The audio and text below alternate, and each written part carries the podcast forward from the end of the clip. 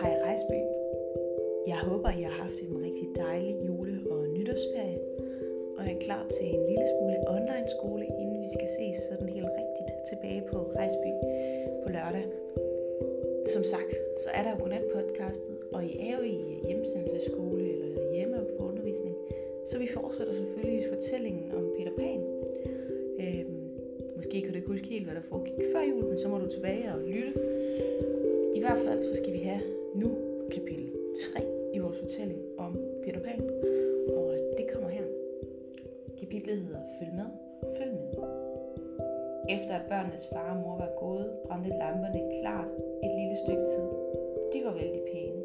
Man kunne næsten ønske sig for dem, at de, holdt, de kunne holde sig vågen for at se Peter, men Windys lampe flakkede og gabte så højt, at de to andre lamper også gav sig til at gabe, og inden de fik lukket munden, så gik de ud alle tre.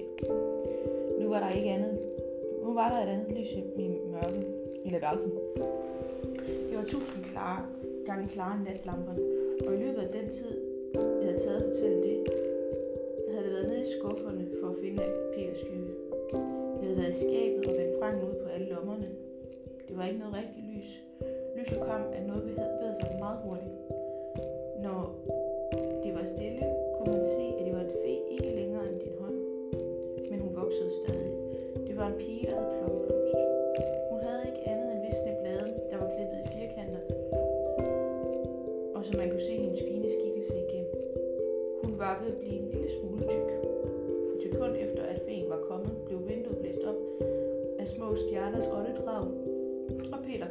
Han havde både klokkeblomst et stykke af vejen, og hans hånd var gul af fes.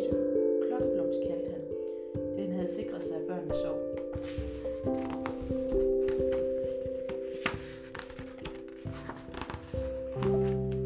Hvor er du, klokke? Han- Hun sad i en kande. Det var skæg. Han havde aldrig siddet i en, hun havde aldrig siddet i en kande før. Hold op med, kom, kom, nu op i den kande og fortæl mig, hvor du ved, hvor de gemte min skygge, eneste svar, han fik, var en med en klokke. Det var fisbrud. Almindelige barn kunne ikke høre det. Men hvis du, ved, hvis du skulle høre det, så ved du, at du har hørt det før. Klokken blom sagde, at skyggen lå i den store kasse. Hun mente kommoden. Peter sprang hen og åbnede skuffen og smed indholdet ud på gulvet med begge hænder, som en konge, der kaster penge til sit folk. Så det han øjnene på skyggen og blev glad, og, han, så, og så glemte han at lukke klokkeblomst ud, og- og så kom han til at lukke klokkeblomst ned i skuffen. Hvis Peter i det hele taget tænkte, det tror jeg faktisk ikke, så tænkte han, at han og hans skygge ville smelte sammen som to dråber vand, når de nåede hinanden. Det gjorde de ikke, og han blev meget forskrækket. Han prøvede at klistre den fast med sæbe på badeværelset, men det gik heller ikke. Peter gøs i skræk og satte sig på gulvet og græd. Hans grød vækkede Wendy, der satte sig op i sengen. Hun blev ikke bange ved synet af en fremmed, der sad og græd på gulvet i børneværelset. Hun blev nysgerrig. Hvorfor græder du? sagde hun. Peter havde lært at svare høfligt fra buffeternes fester. Han rejste sig og bukkede for hende. Han var meget smidig, og hun var meget smiret, fordi han bukkede fra hende hen fra sengen. Hvad hedder du? Wendy, Mariona, Angela, Darling, sagde hun stolt. Hvad hedder du? Peter Pan. Hun var i forvejen sikker på, at han hed Peter, men det nu, var nu meget kort navn. Ikke mere end det? Nej, sagde han skarpt for første gang. Synes han også, at hans navn var temmelig kort. Undskyld, sagde Wendy. Det gør ikke noget, sagde Peter Tapper. Hun spurgte, hvor han boede. Anden til højre, sagde Peter, og lige ud til det bliver morgen. Det var da en sjov adresse. Det gav et sæt i Peter. For første gang gik det op for ham, at hans adresse måske var lidt sjov. Nej, det er det ikke, sagde han. Jeg mener, sagde Wendy venligt. Hvordan skriver man det ud på et brev? Og så kom hun i tanke om, at Peter var hendes gæst. Hun ønskede sig ikke, hun ønskede, hun ikke havde nævnt ordet brev. Jeg får ingen breve, sagde han tånligt. Men får din mor ingen breve? Jeg har ingen mor, sagde han. Han nærede ikke engang at mindes ønsket om et. Han fandt den meget overvurderet. Pigen, Wendy mente straks, at det måtte være noget af en tragedie. Jamen Peter, så forstår jeg godt, at du græd, sagde hun. Og hun løb hen til ham. Jeg tudede ikke, fordi jeg ikke har nogen mor. Jeg tudede, fordi jeg ikke kan få min skygge til at sidde fast. For resten tudede jeg slet ikke. Er den gået af? Ja, Wendy fik øje på skyggen, der lå på gulvet og var krøllet, og hun fik meget under pinden. Peter, det synd for dig, sagde hun. Men hun kunne ikke lade være med at smile, da hun så hende prøvede at klistre den fast med sæbe. Typisk for drenge. Heldigvis vidste hun straks, hvad der skulle gøres. Den skal syes på. Hvad er det at sy, sagde Peter. Du ved jo ingenting, sagde Wendy. Vel gør jeg så. Men hun triumferede ham over hans uvidenhed. Nu skal jeg sy den på for dig, min lille ven, sagde hun, selvom de var lige store. Hun tog en lille syæske frem og syede skyggen fast til Peters fod. Det kommer til at gøre lidt ondt, advarer hun. Jamen, jeg tuder ikke, sagde Peter, der var overbevist om, at han aldrig havde tudet. Han bed tænderne sammen og græd heller ikke. Snart sad skyggen, som den skulle, og opførte sig pænt, selvom den stadig var lidt kulde. Jeg skulle måske have strøget den, sagde Wendy tankefuldt. Men som den dreng Peter var, betød det ikke noget, hvordan han så ud. Nu hoppede han henrygt rundt. Han havde allerede glemt, at han kunne, takke, hvad han kunne takke for Wendy for, og netop det, at skyggen sad fast. Han troede, hun, han troede, han selv havde fået den til at sidde fast. Se, hvor dygtig jeg er, pralede han. Desværre var Peter.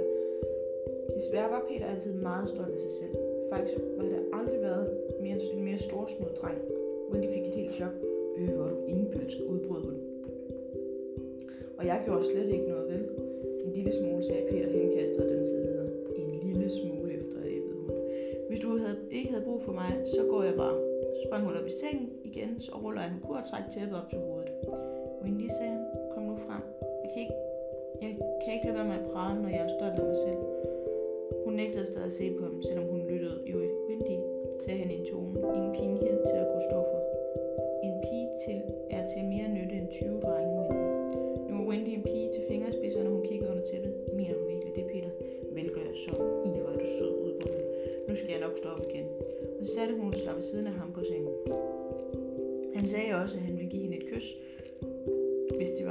Peter forstod ikke. Hun sagde også, at hun ville give ham et kys, hvis det var. Men Peter forstod ikke, hvad hun mente, og rakte forventningsfuldt hånden frem. Ved du ikke engang, hvad et kys er, spurgte hun forbløffet.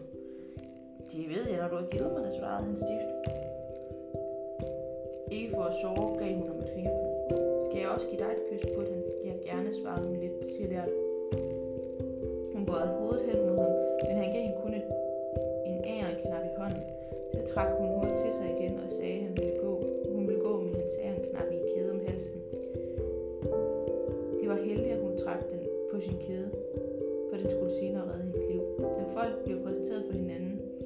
så plejer man at spørge om hinandens alder. Vilde ville gerne gøre det rigtigt og spurgte Peter, hvor gammel han var. Det var ikke så heldigt. Det var ligesom at få det forkerte spørgsmål til eksamen. Det ved jeg ikke, svarede hun usikker. Men jeg er ikke ret gammel. Han vidste det faktisk ikke. Wendy, sagde han på mor få. Jeg blev løbet fra den dag, jeg blev født. Det var undret godt nok Wendy, men interesserede hende også. Med en sjov og fin voksen bevægelse gjorde hun tegn til ham, så han det var fordi, jeg hørte min morfar snakke om, at jeg skulle være, når jeg blev voksen, forklarede han lavmældt. Men jeg vil aldrig være voksen. Jeg var meget opvist og hævede stemme. Jeg blev ved med en lille dreng, der havde det skæg. Derfor løb jeg i parken til Kingston Gardens og boede i lang, lang tid sammen med ferierne. Wendy så med ham på ham med stor betydning. Peter troede, det var fordi, han var stukket af, men i virkeligheden var det fordi, han kendte ferierne. Wendy havde jo altid boet hos sin farmor, så derfor hun det måtte være vidunderligt at kende ferierne. Hun spurgte Peter, hvordan de var. Peter undrede sig, for ham var ferierne kun til besvær. De stod i vejen og sådan noget. Så med tiden nåede han at give dem bank. Alligevel holdt han nu af dem og fortalte Wendy, hvordan ferierne var begyndt. Forstår du, Wendy? Da den første baby lå, lå for første gang, gik en sletter i tusind stumper, der spredte sig til alle vinde. Og det blev begyndelsen til ferierne. Historie var ikke særlig sjov, men nu kunne Wendy godt lide den. Hun gik også altid derind. Hun gik jo også altid og lå derhjemme. På den måde skal det faktisk være en fe for hvert barn for os at gå ud. Skal være, jamen er der ikke en fe for hvert barn? Nej, børn nu om stunder ved nemlig så meget. De tror ikke på feer mere. Og hver gang et barn siger, jeg tror ikke på feer, så er der en fe et eller andet sted, der falder død om. Nu synes han, de har snakket nok om ferien, og det slog ham. Hvorfor mig Bob først stille? Hvor er hun, hvor en hende, sagde han, og rejste sig for at kalde på hende. Wendy fik hjertebanken, da hun hørte ham kalde. Peter, råbte hun og greb fat. Du mener da ikke, der er en fe her i børneværelset? Hun var her lige før, sagde han ud. Kan du ikke høre hende? Jeg kan ikke høre hende nogle klokker, der ringer, sagde Wendy. Det må være kokkebørnsen. Sådan taler ferien. Jeg tror, hun... Jeg tror, jeg kan høre hende.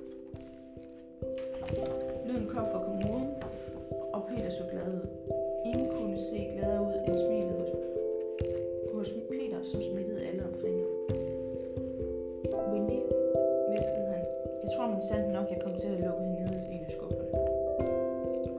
Han slagte straks Skakkels klokkeblomst op af skufferne, og hun fløj rundt i børneværelset og vinede af ejskab. Hold op med at bruge den slags ord, sagde Peter. Jeg er forfærdelig ked af det, men sådan, jeg kunne ikke vide, at du var nede i skuffen. Wendy hørte ikke noget. Bare hun dog ville, sige, ville stå stille, så jeg kunne se hende, Peter. I står lidt snart lidt stille, sagde han. Men så satte klokkeblomsten et øjeblik på kukodet, så vinduet kunne se hende. Ved du hvad, sagde Peter Wendy. Pigen her ville ønske, du var hendes fe. Ploppeblom svarede uforskabt. Hvad siger hun, Peter, spurgte Wendy. Han var nødt til at også. Det er ikke særlig pænt. Hun siger, at du er en stor grim pige, og hun er min fe. Hun, han, hun prøvede at overtale Ploppeblom. Du ved jo godt, at du vil være min, du kan ikke være min fe, fordi jeg er en dreng, og du er en pige. Dumme fjol, svarede klokkeblomst og forsvandt ud på badeværelset.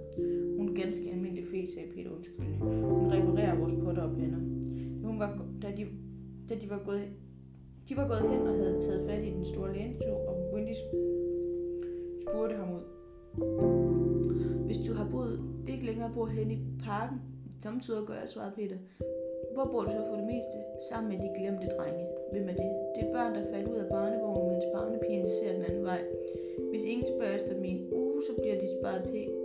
De får at spare penge sendt til Ønskeøen. Jeg er deres anfører. Nej, måske ikke vi er, vi er så meget alene, sagde Peter. Vi savner nogle piger at lege med. Er der slet ingen piger? Åh nej, piger er alt for smarte fald til at falde ud af deres barnevogn. Wendy blev enormt smidt. Du taler vel nok pænt om piger? John ser bare ned på os. I stedet for at spørge, rejste Peter sig og sparkede John ud af sengen med tævet og det hele. Et spark. Det synes Wendy var lidt groft. Hun sagde høfligt til Peter, at hun da han ikke var anfører i deres hus. John så bare roligt videre ned på gulvet, så hun lå ham ligge. Jeg ved godt, det var pænt ment, sagde hun. Du må give mig et kys. Han havde glemt, at han ikke vidste, hun havde glemt, at han ikke vidste noget om kys. Jeg tænkte nok, du ville have det igen, sagde han lidt knæven og rakte hende finger, fingerbølt. Nej, nej, nej, Wendy. Jeg mener ikke et kys, jeg mener et fingerbølt. Hvad er det? Det er sådan lidt her. Og så kyssede hun ham.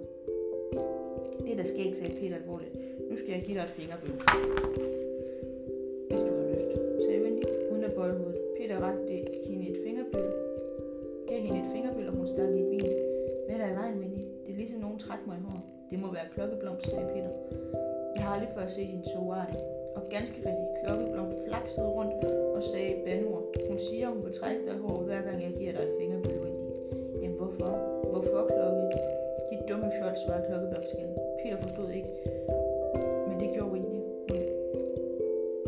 var en lille smule skuffet, da Peter tilstod, at han ikke længere kom, at han ikke var kommet for at besøge hende, men for at høre historier. Jeg vil gerne høre historien. Historierne. Ingen af de glemte drenge kan nogle historier. Hvor det skrækkeligt, sagde vinde. Ved du, hvorfor svalerne bygger rede under folks tagskæg? For så kan de også høre historier. Og din mor fortæller sådan en god en. Hvad hedder den? Den handler om en prins, som ikke kunne finde pigen med den anden glassko. Det er Askepot, svarede Inuit. Og han fandt pigen, og de levede lykkeligt til at stage ende. Peter blev så grædet, at han rejste sig fra gulvet, hvor de har siddet. For... Hvor skal du hen, råbte du. Han rejste sig fra gulvet, hvor de har siddet, og skyndte sig hen til vinduet. Hvor skal du hen, råbte Wendy utålmodigt. Fortæl de andre drenge den historie om Askepot, svarede Peter. Bliv her, Peter, bad hun. Jeg kan en masse historier.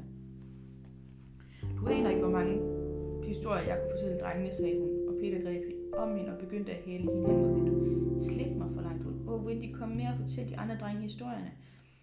Hun var selvfølgelig smidt over at blive bedt om at flyve, om at tage med, men sagde, det kan jeg ikke. Tænk, tænk på mor, og jeg kan heller ikke flyve. Det kan jeg lære dig. Du vil elske. Jeg vil elske at flyve, sagde Wendy. Jeg lærer dig at springe ud på ryggen af vinduet, og afsted går det. I alt udbrød hun henryg. Når du ligger og sover i en dumme seng, Wendy, så flyver du måske rundt sammen med mig og har siger, siger sjove ting til stjernerne. Og Wendy, der er havfruen. Havfruen med haler, sagde Wendy. Med lange, lange haler, udbrød Peter. Nej, tænk sig at se en, en havfru, sagde Wendy. Peter var blevet meget snedig, og du kunne tro, at vi alle sammen ville se op til dig, Wendy. Og Wendy stod og vred sig. Det føltes som om hun prøvede at blive på gulvet i børneværelset. Men han havde slet ikke ondt af os. Du kan putte os i sengen om aftenen, sagde han snedig. Ingen af os har prøvet at blive puttet i sengen før. Altså, sagde hun ret ud efter. Så kan du stoppe vores tøj og lave lommer til os. Ingen af os har lommer. Det kunne hun ikke stå for. Det lyder dødspændende, sagde hun. Vil du også lære Michael og John at flyve? Gerne for mig, sagde Peter ligegyldigt. Og Peter, Winnie løb hen og ruskede John og Michael. Bund op så, råbte hun. Peter Pan er han, han vil lære os at flyve. Og John gned øjnene. Nu skal jeg nok stå op, sagde han. Han stod allerede på gulvet. Hej, sagde han. Jeg er oppe. Michael var også lysvågen, men pludselig gjorde Peter tegn til, at de skulle være stille. De fik et anspændt udtryk i ansigtet. Sluk lyset gennem jer, udbrød John og tog føring for første og eneste gang under hele deres eventyr. Da Lisa kom ind i børneværelset med Nana, var alting til syden, som det plejede at være, meget mørkt. Man turde bande på, at de tre små uartige unger lå og trak vejret, som om de så. De havde gemt sig bag gardinerne. Lisa var sur. Hun stod og bagte julekage i køkkenet, og så kom Nana med sin bekymring og trak hende væk. Lisa havde en rosin på kinden. Hun regnede med, at det nok var bedst at gå op i børneværelset med Nana et øjeblik for at få ro, men selvfølgelig uden at slippe det. Der kan du selv se dit fjols, sagde hun, godt tilfreds med, at Nana var i unåde. De er her ikke. De tre engepladser ligger, de er her. De tre engepladser ligger i deres seng og sover trygt. Bare, hvordan de trækker vejret stille og roligt. Og så gik hun tilbage og bandt den ulykkelige hund igen, men du kunne måske tro, at Nana lå være med at gø. Hente. Hun ville hente børnenes far og mor. Tror du ikke først og fremmest, så tænkte Nana på, om børnene var i sikkerhed. Så skidt være med, om den selv fik bank.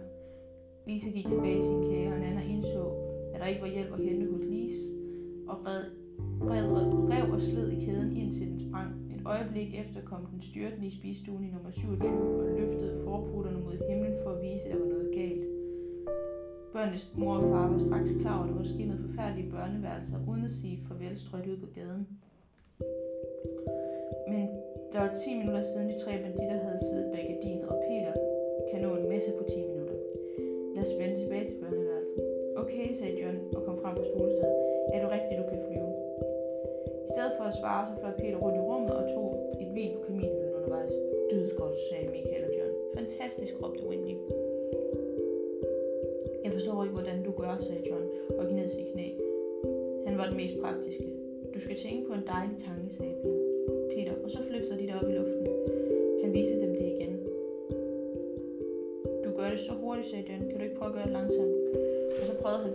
hurtig og langsom.